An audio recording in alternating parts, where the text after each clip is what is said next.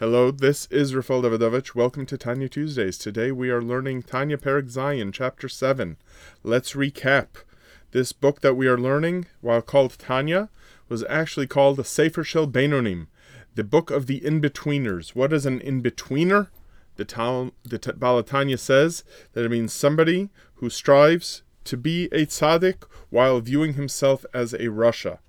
How can this work? Because whether you are a tzaddik or a rasha depends on who is winning the battle inside you. Now, who's fighting? So two souls are fighting. There is the nefesh elokis, the godly soul that is part of God above, and there is the animal soul that is just how the ideal, not necessarily evil from the way in the way we usually think of the word evil, but evil in a way that it is not godly. So the Baal HaTanya spent chapters 2 and 3 and 4 and 5 talking about the godly soul and its anatomy and how it functions in this world, how it expresses itself. Then in chapter 6, the Baal HaTanya explained that in the other corner is the Nefesh Bahamis, the animal soul. And the animal soul is defined not by its desire to do evil, but simply by not acting for the sake of heaven. Anything that is not l'shem shamayim is by definition part of the Nefesh Habahamis's work, the animal soul's work. Chapter 7 continues this theme, explaining that when we speak of Ra in the language of this book, Ra does not have to mean evil. There are two forms of, of Ra. One form of Ra is, which is also called Sitra Achra, the other side, is something that is not l'shem shamayim, not done for the sake of heaven. And here an example is given. He says, imagine eating food, meat that is 100% glatt kosher, and drinking wine that is 100% kosher as well. But one is eating this meat and drinking this wine not for the sake of heaven, without the kavana, without the focus and intent that it be for God's sake. Well, what would that mean? For example, if you were eating food to learn or to daven or to enjoy Shabbos or Yontif, or you're doing it for the emotional energy involved, that it gives you the strength to serve Hashem and not to be sad. Or you joke around, a joke that is 100% permissible. It doesn't have any lashon hara in it. It doesn't have anything inappropriate just a joke. But the joke is said in order to increase a person's good humor, to increase his levity, to expand his mind. That would be something that would be l'shem Shemayim.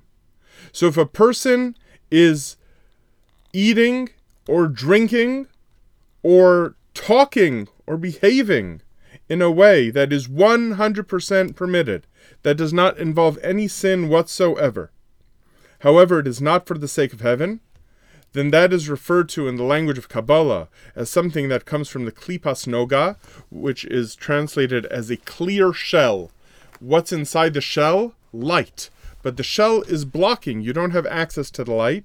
But on the other hand, this shell, imagine it being made of glass, translucent, so that you don't have full access to it, but there's still something that could be good about it. So now, if you are enjoying that klipas noga, that thing that is 100% kosher, but not for the sake of heaven, then it remains ra, because it is unconnected with God, and teshuva will be necessary, meaning regretting having done it not for the sake of heaven. And as soon as you do that basic teshuva, then nothing else has to be done, because this item was called heter. We are familiar with the words heter and mutar, that means that they are unbound to anything evil.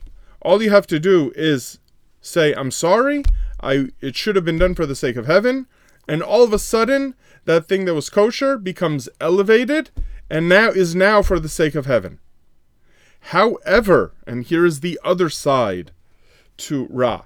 Those are the things that are truly unkosher meaning from the three levels of shell that do not allow one's soul access to truly connect with Hashem. Those things are asur. Asur in Hebrew means they are tied down. If a person does any of those things, meaning real averos in the worlds of thought, speech, or deed, then those things are tied down and inaccessible until one does teshuva. If you do regular kind of teshuva in which you express your regret and resolve not to do it again, then the Baal Tanya says, Hashem yislach lo, you will be forgiven. However, the food that you ate, if it wasn't kosher, becomes part of you. So the teshuva that is done does not truly cleanse you, and some greater level of cleansing would still be required after the person passes away. Or there is the possibility of something fundamentally deeper, and that is called teshuva me ahava, repentance, teshuva done out of love. And this is something that is so deep that the Gemara says about such a level of high level love based teshuva that zidonos nasu kazachios or kazachuyos, that sins become merits, which is incredible. This involves a very, very deep level of focusing on what has done, one has done wrong, and that the greater the love, the greater the regret, and it actually transforms and makes a person better psychologically, mentally, spiritually better than he was before. It would be as if the sin somehow gave him the impetus through his tshuva to become a better human being or a better Jew than he ever was before. That's, of course, a very high level, but something that one should strive for if one has ever done an Avera. And this is the focus of this chapter, where sometimes regular teshuva is enough, and sometimes a deep, deep level of teshuva out of love is enough. Another example he offers at the end of the chapter is that if a sin results in some sort of permanent effect in this world, then real teshuva me'ahava, this love-based return, would be required. For example, if a person engaged in activity that resulted in the birth of a mamzer. However, if a sin did not have a permanent effect in this world, then there are times where regular teshuva would be sufficient, which is by no means easy, but as the Baal HaTanya said, all of this is accessible for all of us to do in thought, speech, and deed. And that is the conclusion of chapter 7.